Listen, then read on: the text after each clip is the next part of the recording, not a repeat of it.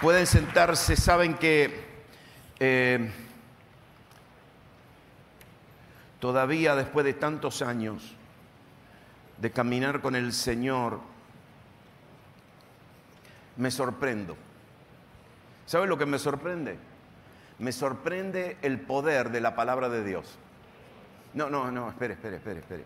Porque ah, cuando uno viene a, una, congregación y escucha un mensaje, un sermón, este, lo recibe y sale bendecido, entusiasmado, emocionado. Eh, amén.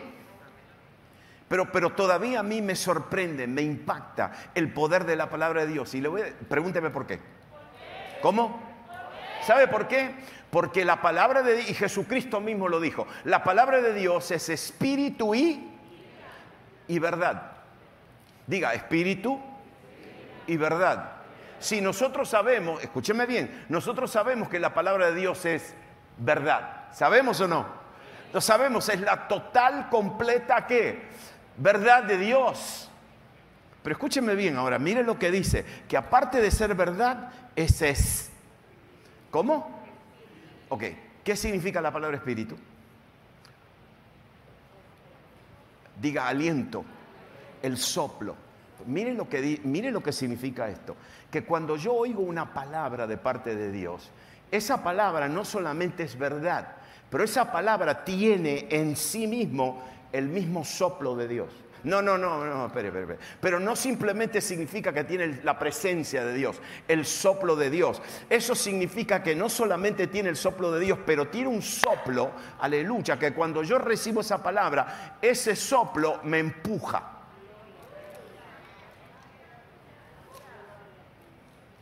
¿Por qué yo sé esto? Y bueno, porque yo sé, la Biblia, la Biblia cuando usa esa palabra espíritu, el soplo, el viento, el viento, ¿sabe? De esa palabra se usaba del viento que llenaba las velas de un barco, ¿para qué? Para ¿Para qué? Para que se mueva. Escúcheme bien ahora. Toda palabra de Dios que usted recibe, no solamente recibe verdad, pero hay una, una, potencia, hay un poder, hay un soplo que te va a empujar para que esa palabra se cumpla en tu vida. Y esta noche te voy a decir, te voy a dar una de esas. Esta palabra que, te voy a, que vamos a recibir no es porque yo la, la puede predicar otra persona, la puede predicar otro predicador. No, no, no importa. Esta palabra en sí misma no solamente es verdad para nosotros hoy, pero esta palabra viene llena, viene soplada, viene con un ímpetu detrás para que nosotros veamos esta palabra cumplida. Digan amén conmigo, amén. Muy bien. Eh, le voy a hablar de una persona. Ustedes se fijaron que en la Biblia hay, hay, hay personajes. Eh, y fíjense cuánto espacio toma la vida de ese personaje en la Biblia. Obvio que Jesús, eh, Jesús es este, ocupa mucho espacio, es el que ocupa más capítulos y versículos en la Biblia. Pero en el Antiguo Testamento, ¿se fijaron ustedes? La vida de Abraham ocupa mucho espacio. La vida de Moisés ocupa mucho espacio. Pero una de las vidas que ocupa más espacio, yo creo que es la que ocupa, ¿saben quién es? David. David. Ocupa mucho espacio todo el libro, eh, primera de Samuel, parte de segunda de Samuel, primera de Crónicas y los salmos, porque en los libros históricos ustedes eh, leen acerca del relato, de la historia de la vida de David, pero en el libro de los salmos ustedes miran el corazón de David. Muy completa la vida de David. ¿Y por qué? Porque David no solamente representa a Cristo, David fue, diga rey, fue sacerdote, porque edificó el, tabernáculo de David y él le ministraba a quién?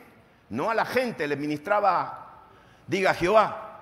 Los que le ministraban a Jehová eran los sacerdotes, entonces él fue rey, fue sacerdote y también de paso fue profeta. Tenía los, tres, tres, este, los tres ministerios. Jesús fue rey, es rey, es, es profeta y es sumo sacerdote. Amén. Pero escúcheme bien, nosotros también. Nosotros somos un pueblo de qué? De reyes y qué? Y sacerdotes. Y tenemos la unción profética. Entonces escúcheme bien, cuando nosotros miramos la vida de David, no solamente David es un precursor de Cristo, pero, pero David es un ejemplo para nosotros, para nuestras vidas. Ustedes saben bien que Jesús vivió una vida sin pecado, pero David, David, este,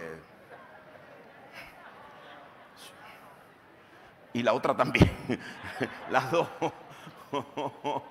Por eso David experimenta la revelación de las misericordias de David, porque Dios le tuvo mucha misericordia. Y David entonces, yo le voy a, voy, voy a referirme a una, a una, a una parte de la vida de David. Y, ayer mientras estaba hablando con el pastor, ¿se me fue el pastor? No, está ahí.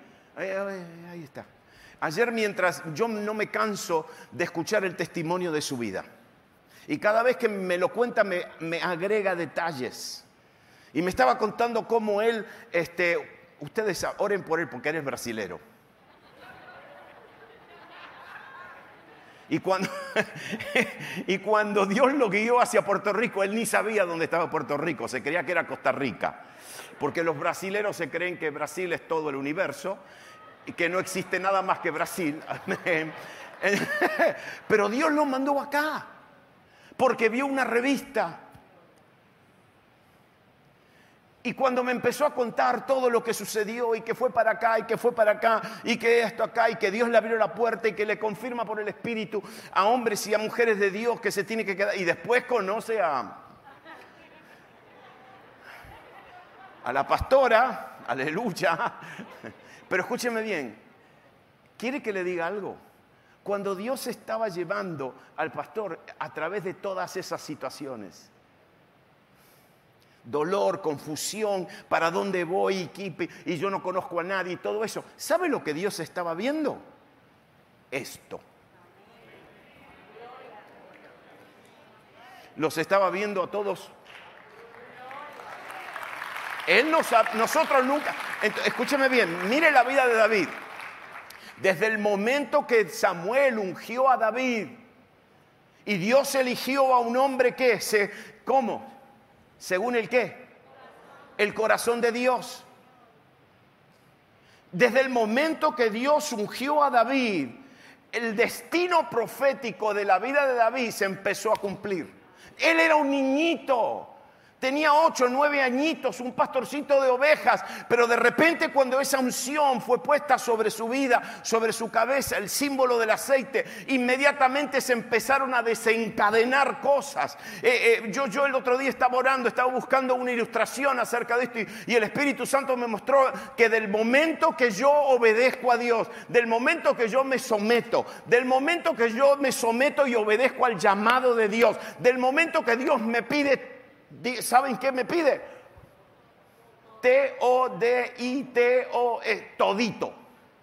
Del momento que Dios me pide todo y yo obedezco y se lo doy, en ese momento, y el Espíritu Santo sabe lo que me mostró, me, me dijo, entraste en el túnel de Dios. Uno como entra en un túnel y detrás mío está el soplo de Dios que me va empujando hacia el destino final. Escúchenme bien, a todos ustedes que están sirviendo a Dios y que a lo mejor no entienden lo que está pasando hoy, no se hagan problema, ustedes están en el túnel y el Espíritu Santo te está soplando y te está llevando. Y ahí viene la vida de fe que uno no ve, en el túnel no puede ver todos los detalles. Mira a la derecha, mira a la izquierda, mira, nunca miren atrás, nunca miren atrás, pero miran hacia adelante. Él te está soplando y David entonces eh, eh, entra en, esa, en ese destino profético y David entonces sometiéndose en obediencia, la mano de Dios, diga la mano de Dios, lo empezó a guiar, lo empezó a, eh, y, y le voy a decir más, se le presentaban los leones y se presentaban los osos y se le presentó el nene llamado Goliat, no importa, se le presentó Saúl que le tiraba lanza, pero David estaba en el túnel. David estaba en, en, el camino de Dios y Dios lo iba guiando y que le pueden tirar todas las lanzas que se le daba la gana, ninguna lanza lo iba a tocar. La mano de Dios Pero yo no le, vengo a contar toda la vida de David, yo le vengo a contar algo que sucede en el capítulo 29 y en el capítulo 30 de Primera de Samuel. David estaba teniendo una experiencia horrible. A ver si me puedo inventar otra palabra, pero era, era terrible lo que le estaba pasando. Le voy a decir cómo. Primeramente, Saúl lo había rechazado. Segundo, su mismo pueblo, la misma gente de su sangre y hueso, la misma gente de sus tribus, ¿sabe lo que estaban diciendo? No, mejor lo entregamos porque este nos está causando demasiado dolor de cabeza. Y su misma gente lo estaba rechazando, lo había rechazando. Y para colmo, él ahora se va a refugiar con los filisteos. Y cuando se va a refugiar con los filisteos, él como que era, ustedes saben, era bien vivo. Era bien vivo, era medio latino. era bien vivo. ¿Y sabe lo que hacía? Él salía de noche y hacía su fechoría de noche. Él, salía y los filisteos se creían que David estaba atacando a Israel, pero David no estaba atacando a Israel. David estaba atacando a los mismos filisteos mientras estaban durmiendo y a todos los otros enemigos de Israel. Lo único que ellos veían que a la mañana tempranito David volvía. Y los filisteos decían, no es este porque Saúl lo odia y él lo odia, Saúl lo está atacando a Israel y lo estaban protegiendo, pero de repente los filisteos tienen que atacar a Israel. Y le dicen a David, ven a pelear con nosotros. Y cuando David se aparece, los generales de los filisteos le dicen al rey, no, no, no, ese no viene con nosotros. ¿Por qué? Porque ese en medio de la batalla se va a dar vuelta y nos va a traicionar y nos va a atacar. Entonces, escúcheme bien, este era un mal día que estaba teniendo. ¿Alguna vez usted tuvo un día malo? Sí, porque mire, Saúl lo rechazó, este, eh, su gente lo rechazó y ahora los mismos filisteos lo estaban rechazando. E, es un mal día cuando el mismo diablo te, te rechaza. El mismo diablo lo estaba rechazando. Y David... y David entonces tiene que volver a su ciudad. Él tenía, tenía toda la gente, su familia, sus hijos, sus mujeres, todos los hombres que andaban con él. Él tenía como 600 guerreros de primera clase. Y todos tenían su lugar ahí con sus mujeres, sus niños, su ganado, en un pueblo llamado Ziklag. Y como los filisteos lo habían rechazado, él venía contento porque ya, ya hacía, hacía varios días que estaban peleando y el viaje estaba le había tomado tres días para llegar a Ciclag. Y estaban, seguro que estaban cansados y agotados de tres días de viaje. Y cuando llegan, se acercan al pueblo donde estaban todas sus familias, lo primero que David ve es humo. Y ve humo, ¿por qué? Porque el pueblo de David había sido atacado y lo habían quemado. Y se habían llevado a todas las mujeres y a todos los niños y a todo lo que él tenía y, no había quedado nada. Y primera de Samuel capítulo 30 dice, cuando David y sus hombres vinieron a Ciclag, al tercer día los de Amalek habían invadido el Negev y a Ciclag y habían asolado a Ciclag y le habían prendido fuego. Y se habían llevado cautivas a las mujeres y a todos los que estaban allí, desde el menor hasta el mayor, pero a nadie habían dado muerte, sino que se los habían llevado al seguir su camino. Yo quiero decirte algo, hermano. David estaba haciendo la voluntad de Dios. David no estaba siendo rebelde a la voluntad de Dios. David estaba peleando contra los enemigos de Israel. Estaba peleando contra las tribus que, nómadas que andaban por ahí, que atacaban a Israel, que los robaban, que los acechaban. Él estaba haciendo la voluntad de Dios. Él estaba fortaleciendo el reino de, de Judá, el reino de Israel. Él no era que rebelde. Él estaba cumpliendo con lo que Dios le ponía en su mano hacer. Escúchame bien lo que te voy a decir es enteramente posible de que estemos haciendo muchas veces la misma voluntad de Dios y que el diablo te ataque.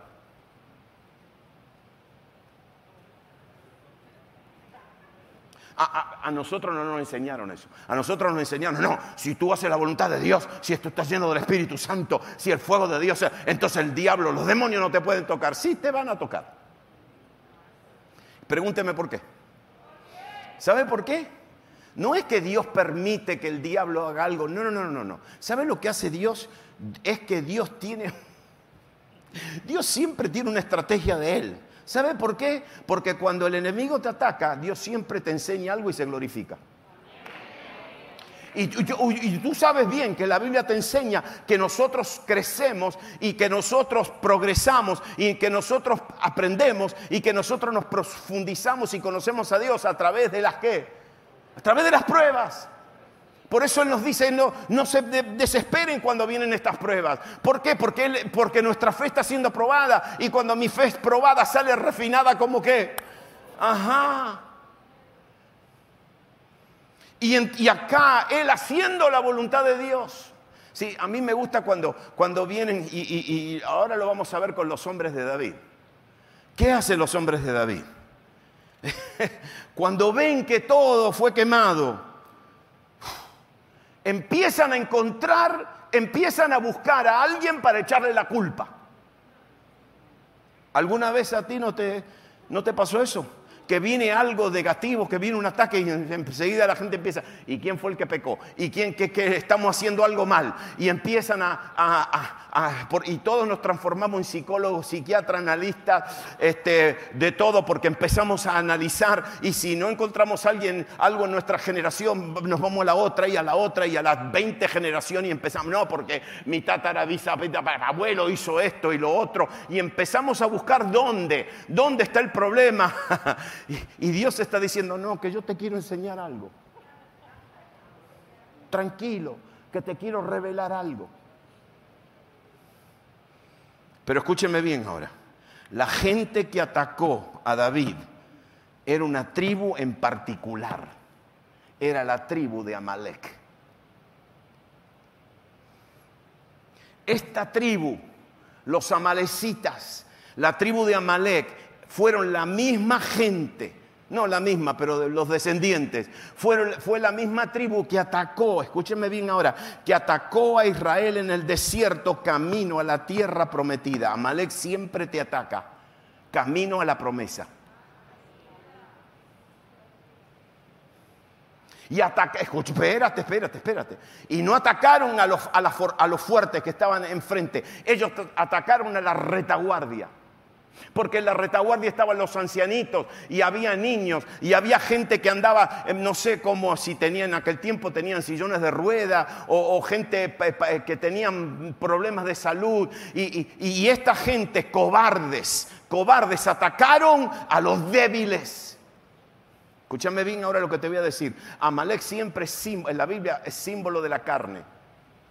¿Cuántos de ustedes saben que tu carne siempre te busca una debilidad? Ah, nunca te va a atacar en el lugar fuerte, te va a atacar en los lugares débiles. Y estos atacaron otra vez. De la misma manera que hicieron con Israel en camino al desierto, ahora lo hacen con David. Atacan al lugar, lo queman y se llevan a las mujeres y a los niños. Y el versículo 4 dice, entonces David y la gente que con él estaba alzaron su voz y lloraron hasta que le faltaron las fuerzas hasta que le faltó poder. La palabra ahí es poder para llorar. Sí, hace falta poder para llorar. Pero vas a llegar un momento en que el poder se te va a ir. La fuerza se te va a ir y se te van a secar las lágrimas. Y la gente buscó culpar a alguien. Y David se angustió mucho porque el pueblo hablaba de apedrearlo. La misma gente que él había sacado de, deuda y que había sacado de las cuevas. Esa misma gente que caminaron con David y vencieron. Esa misma gente que pelearon en contra de los enemigos de Israel. Y, escúcheme bien, David era judío. David no peleaba gratis. Porque cuando él atacaba una tribu se le llevaba todas las riquezas. Y esta gente no solamente peleaban contra los enemigos de Israel, pero después se llevaban el botín. Esta gente era rica, tenía mucho, mucho botín porque hacían meses y años que habían estado peleando y les desplumaban a medio mundo.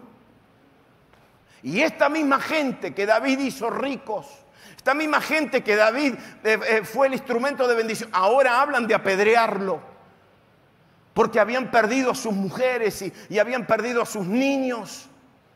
Y miren lo que dice la palabra, que cuando el enemigo atacó, aleluya, la palabra en español ahí en tu Biblia, en nuestra Biblia, dice más, pero la palabra literalmente es pero. A mí me encanta la palabra pero. ¿Sabe por qué? Porque después de pero cambia todo. ¿Eh? Es como que uno dice, prometí verte o ayudarte, pero lo que viene no cambia. Y acá hay un pero.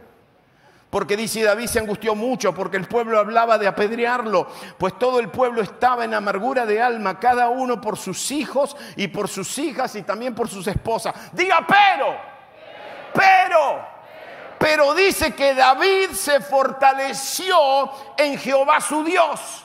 No, no, no, te vengo a hablar de esto un poquito. Dígame, pero ¿y cómo? ¿Cómo? ¿Cómo?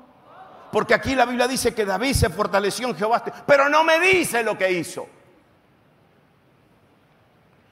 Y entonces, si usted escucha, este, usted lee comentarios, si usted eh, escucha otros predicadores, ¿sabe lo que le van a decir? Que David se fortaleció en Jehová su Dios porque empezó a alabar. No, porque David es un era un adorador. Y entonces David se fue, se escondió por allá atrás y levantó sus manos y empezó a adorar y empezó a alabar al Señor. Otros le van a decir, no, lo que pasa es que David era un hombre de oración y tenía comunión con Dios y se puso a orar. Otros le van a decir, no, David hizo guerra espiritual.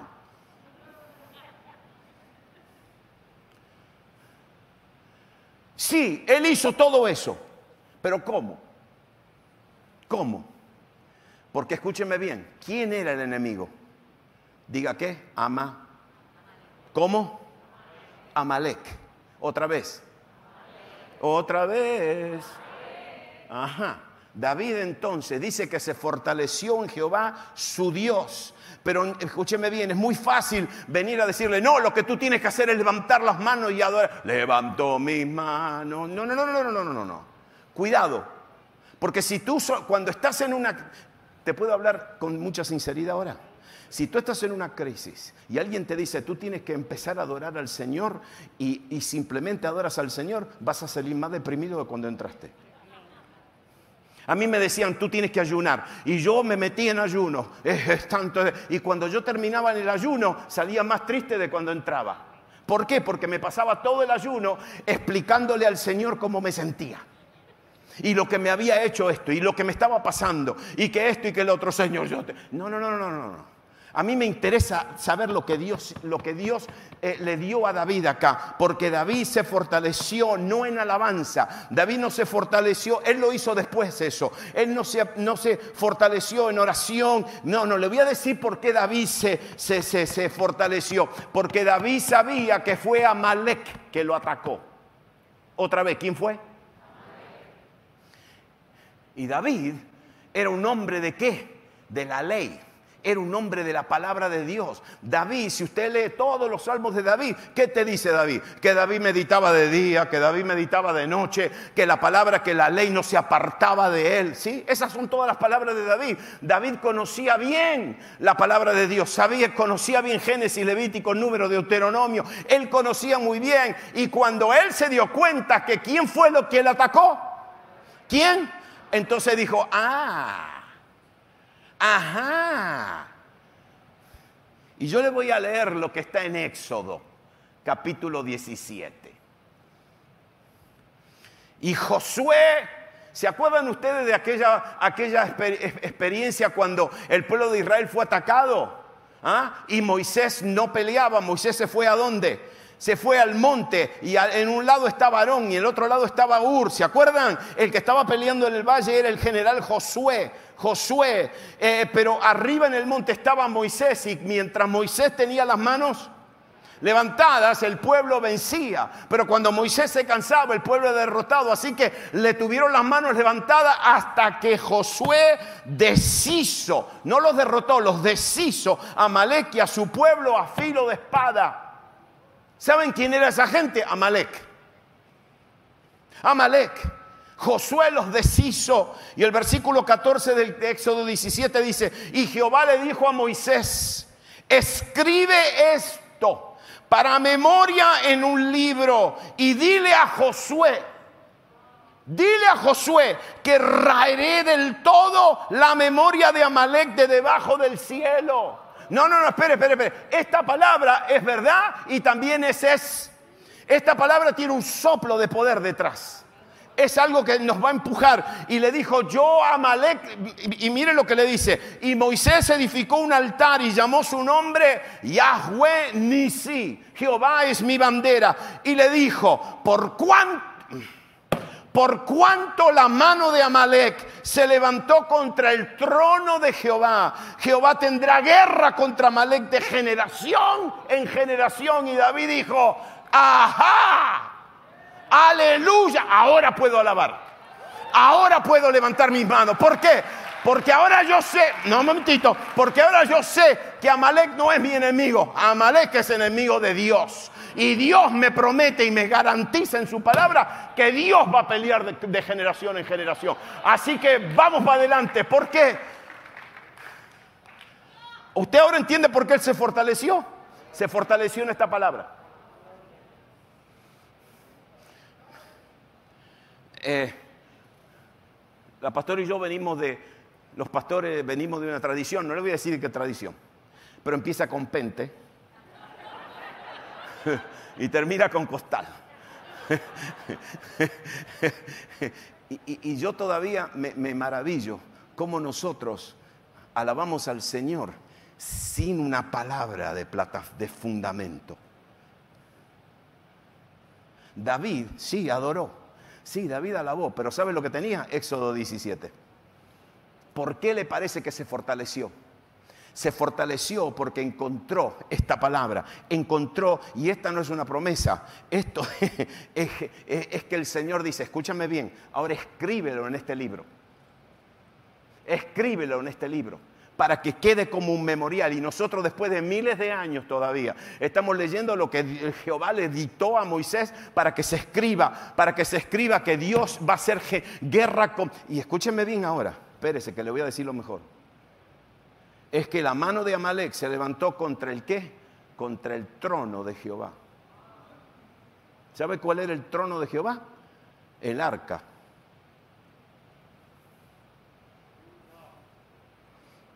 aparentemente Amalek hicieron maniobras porque se querían llevar el lugar donde, donde estaba la gloria del Señor en el trono.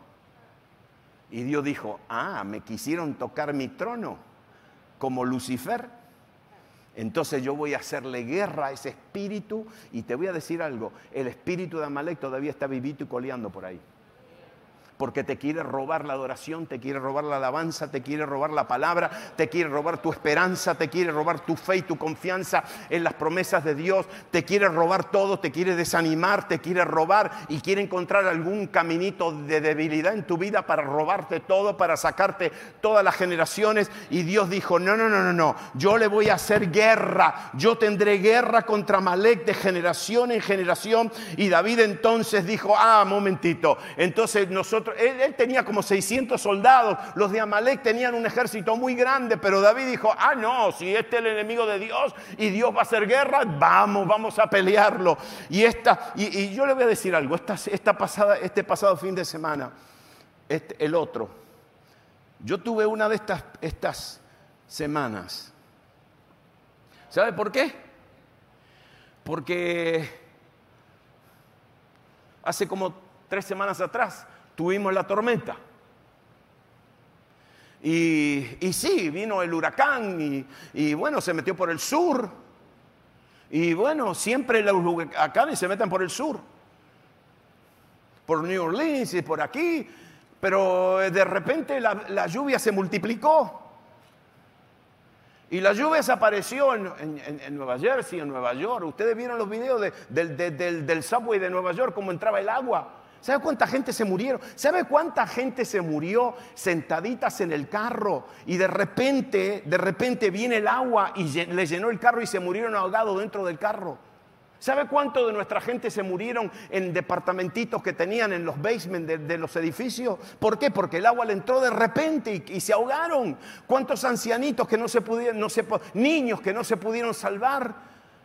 ¿Y saben qué pasó con nosotros? Se nos metió agua en el templo. Y todas, las, alfombras mojadas y todo húmedo y las paredes y todo eso. Y yo empiezo a decir, Señor, momentito, eh, eh, ¿y ahora qué hacemos? ¿No podemos entrar? Y Señor, en el 2019 y el 2020 íbamos todos camino a, las promesas de Dios, estábamos creciendo y estábamos, y después viene el 2020, aleluya.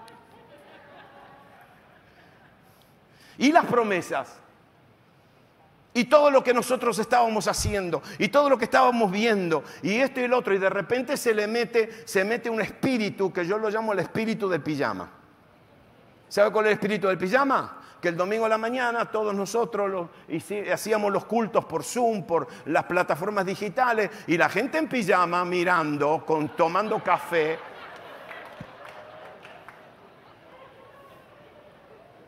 Y después cuando se abrió la iglesia, la gente dijo, no, me gusta el pijama, me quedo en mi casa.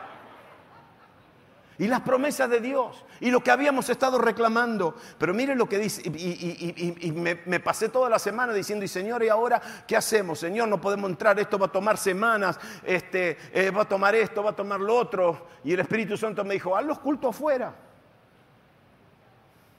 Y estamos haciendo los cultos en el estacionamiento, aleluya, que está mejor que, que cuando estábamos adentro.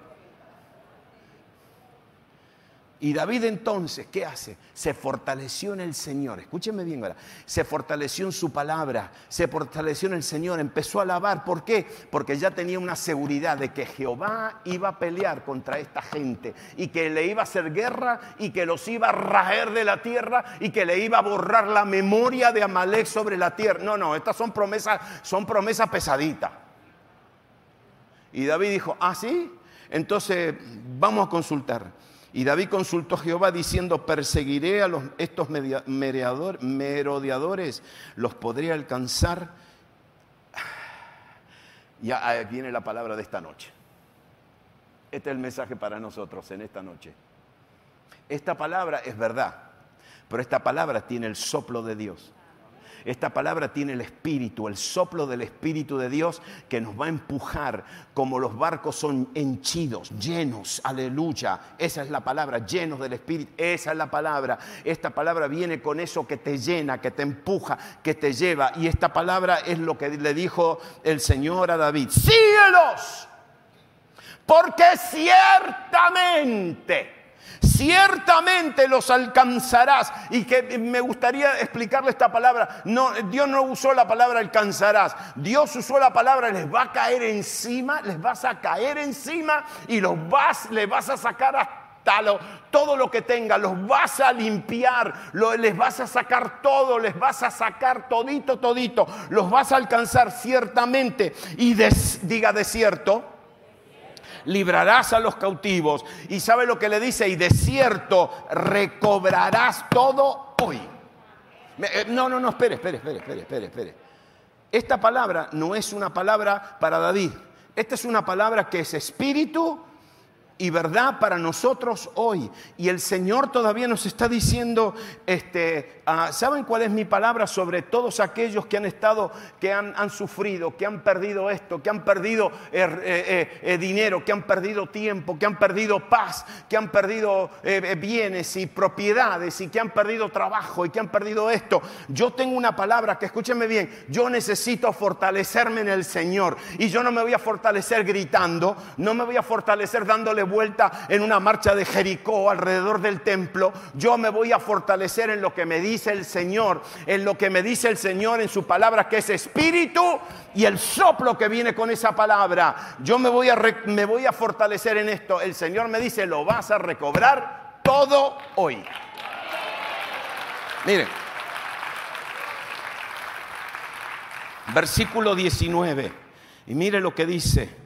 Y no le faltó cosa alguna, chica ni grande, así de hijos como de hijas, del robo y de todas las cosas que les habían tomado. Diga conmigo, y todo lo recuperó David. ¿Cómo? ¿Cuántas cosas?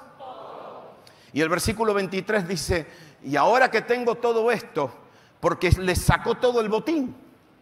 No solamente lo que le robó a, David en Ciclac, pero esta gente habían estado robando a medio mundo y tenían un botín grandísimo. Y David dice que empieza a repartir el botín. Y los 400 que habían estado peleando con él dijeron, sí, pero 200 se quedaron por allá porque se cansaron y no vinieron a pelear, así que ellos no se merecen nada. Y David le dijo, no hagáis eso hermanos míos, de lo que nos ha dado Jehová, quien nos ha guardado y ha entregado en nuestra mano a los merodeadores que vinieron. Y cuando David llegó a Ciclag, envió el botín a los ancianos de Judá, sus amigos, diciendo, he aquí un presente para vosotros del botín de los enemigos de Jehová. Escúchenme bien ahora, yo necesito terminar con Jesús.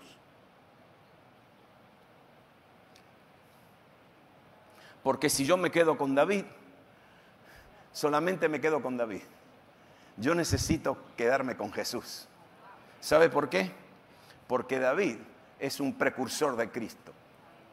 Yo en David veo la sombra, en Cristo veo la sustancia, la realización de lo que David experimentó. Escúcheme bien, David también experimentó total pérdida. Pero ¿saben una cosa? Que Jesús en la cruz también como que todo se había perdido. Pero le voy a decir algo. Nuestro rey y tu rey, nuestro rey derrotó el pecado en la cruz y nuestro rey derrotó el poder de la carne y el infierno y de la muerte. Y escúcheme bien ahora, escúcheme bien. Y cuando él venció en la cruz, ahí no se terminó. Ahí no se terminó, porque la Biblia me dice que él tras, diga traspasó. ¿Cómo?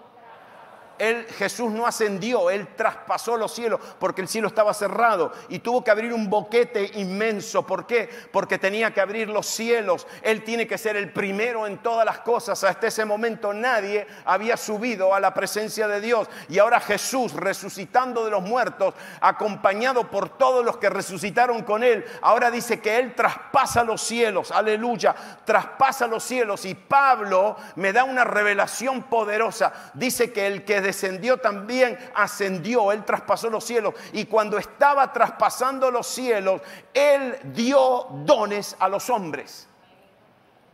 Eh, espérese, espérese, espérese, Es que David hizo lo mismo. Me está mostrando una ilustración. David cuando recoge todo el botín, ¿qué hace? Empieza qué? A repartir. Empieza a darle dones a todo el mundo. Y escúcheme bien lo de Jesús. Jesús entonces, ascendiendo, traspasando los cielos, ¿Sabe lo que empieza a hacer? Empieza a dar qué? Dones. Y Pablo entonces, y, te voy a decir por qué lo vas a recobrar todo ahora. Porque dice, subiendo a lo alto, llevó cautiva la cautividad y dio qué? Dones a los hombres. El que descendió es el mismo que también subió por encima de todos los cielos para llenarlo todo. Y el versículo 2, 11 dice, ahora te voy a explicar cuáles son los dones. Y él mismo constituyó a unos apóstoles y a otros profetas y a otros evangelistas y a otros pastores y maestros.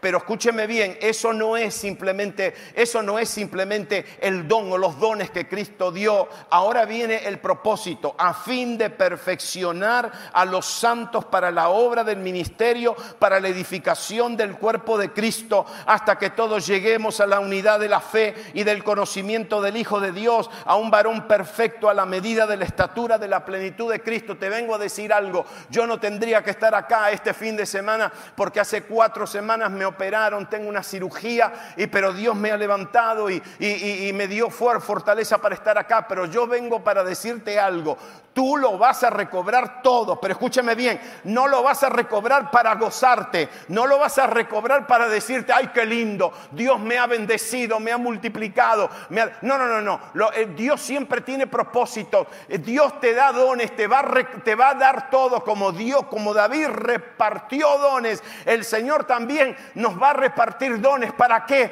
Para perfeccionar a los santos para la obra del ministerio, para la edificación del cuerpo. ¿Sabes por qué? Dios te va a dar todo y te va a recobrar todo porque el reino de Dios tiene que ser edificado y tiene que ser completado acá en Puerto Rico.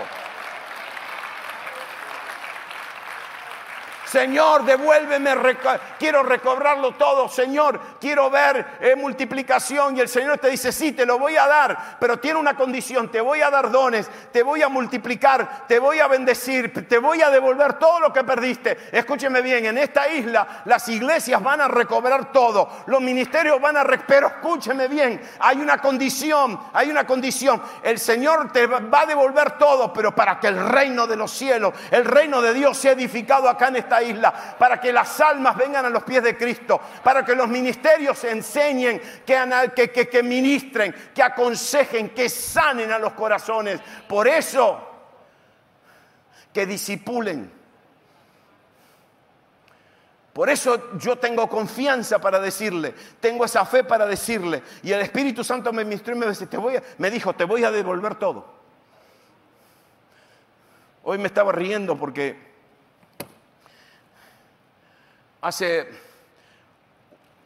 dos años atrás tuvimos un sueño de cambiarle todas las, alfombras, especialmente un salón grande que tenemos de, para multiuso para los jóvenes, y sacar toda la alfombra y ponerle piso de vinílico, un piso que es bien caro, pero es muy caro. ¿Saben qué? Me sacaron las alfombras ayer ¿Y sabe qué piso me van a poner?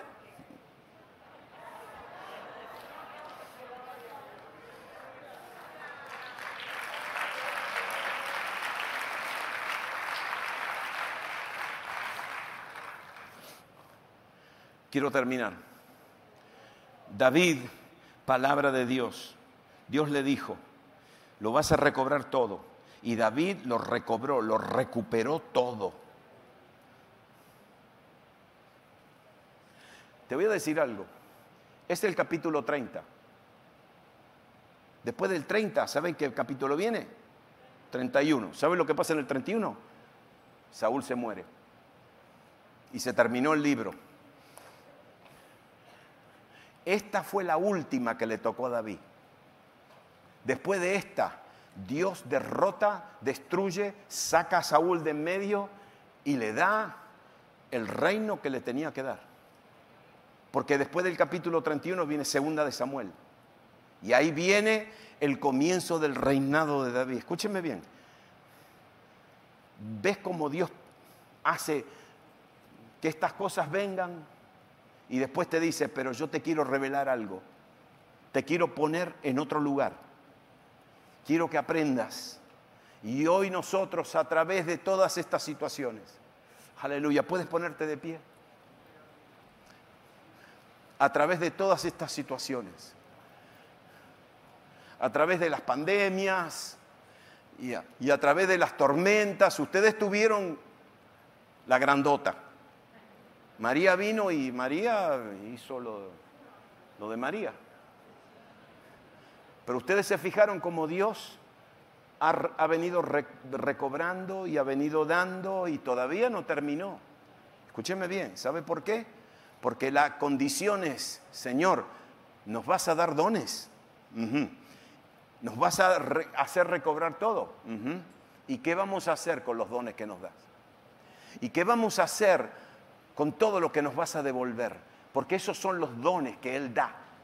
Esos son los regalos que Él da. Esas son las imparticiones que Él da.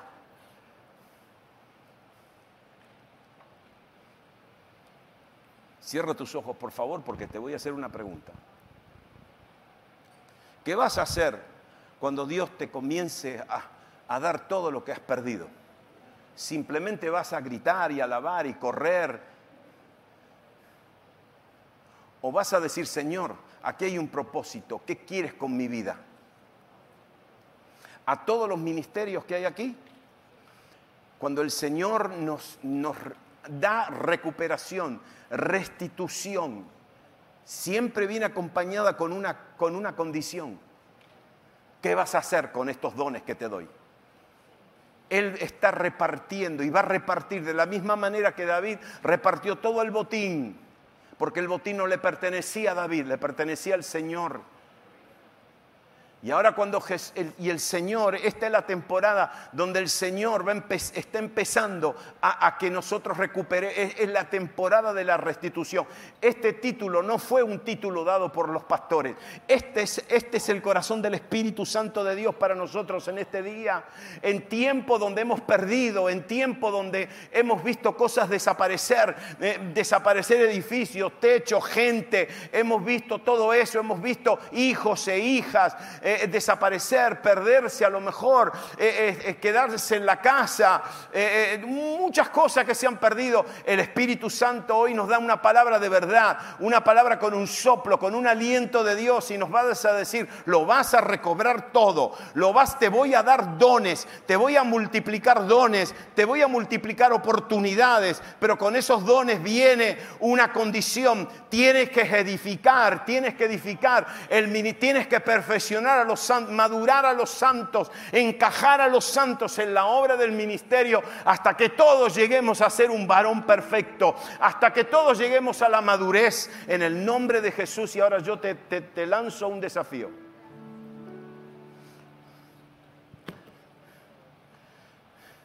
Yo ya sé lo que el Señor me pidió a mí.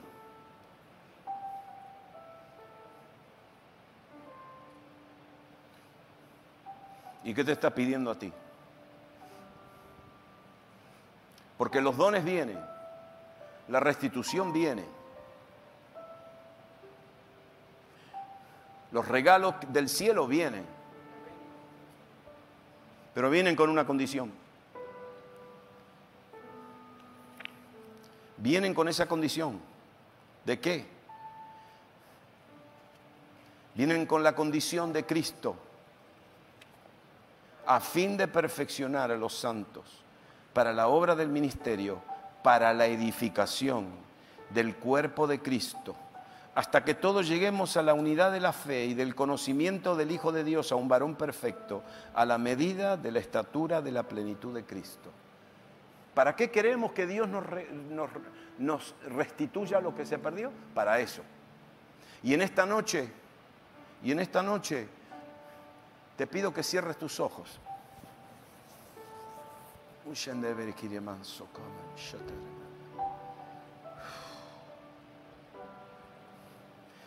Mira, te voy a ser sincero, yo pudiera haber venido acá y predicarte el mensaje de restitución y gritarte que Dios te lo va a devolver todo.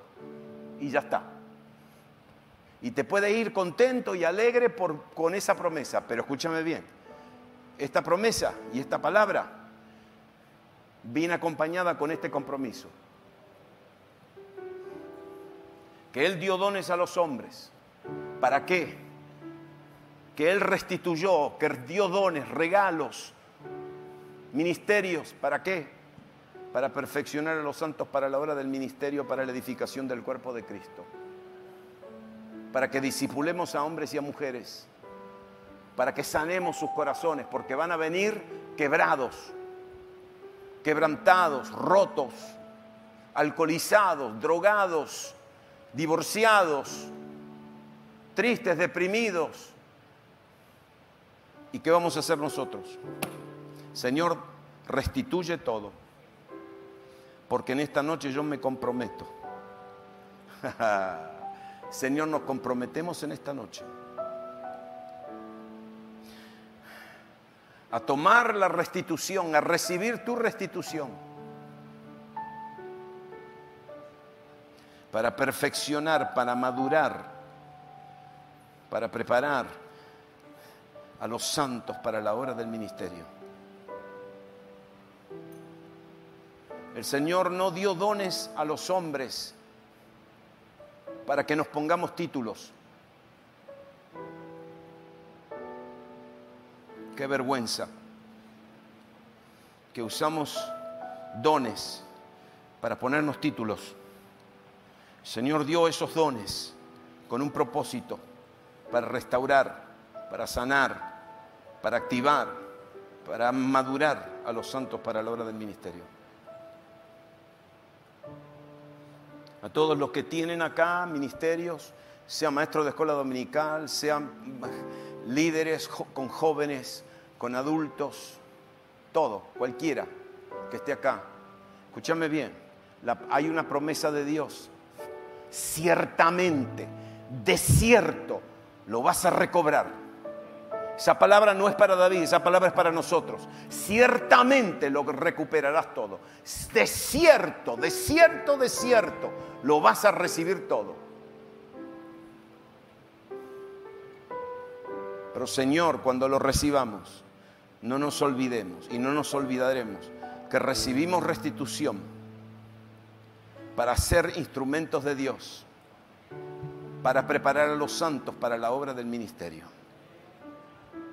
Nuestros edificios no sirven para nada, sino nuestros edificios sean usados para la preparación, para la preparación, para la madurez de los santos para la obra del ministerio. Estos equipos tan pocos que sean usados para la gloria de Dios. En el nombre de Jesús. Levanta tus manos ahora en la presencia de Dios. Te estoy pidiendo que hagas algo en la presencia de Dios. Y no le, no le rehuses esto, porque esta es una palabra que viene con un soplo. Dile, Señor, yo recibo lo que me vas a devolver. Recibo la restitución. Pero también recibo el desafío. Señor, yo seré un instrumento para madurar, para bendecir, para sanar, para guiar, para aconsejar, para enseñar a los santos en la obra del ministerio. Te doy gracias, Señor, porque viene la restitución. Viene la restitución. Pero yo te entrego mi vida y no te la rehuso en el nombre de Jesús. Amén.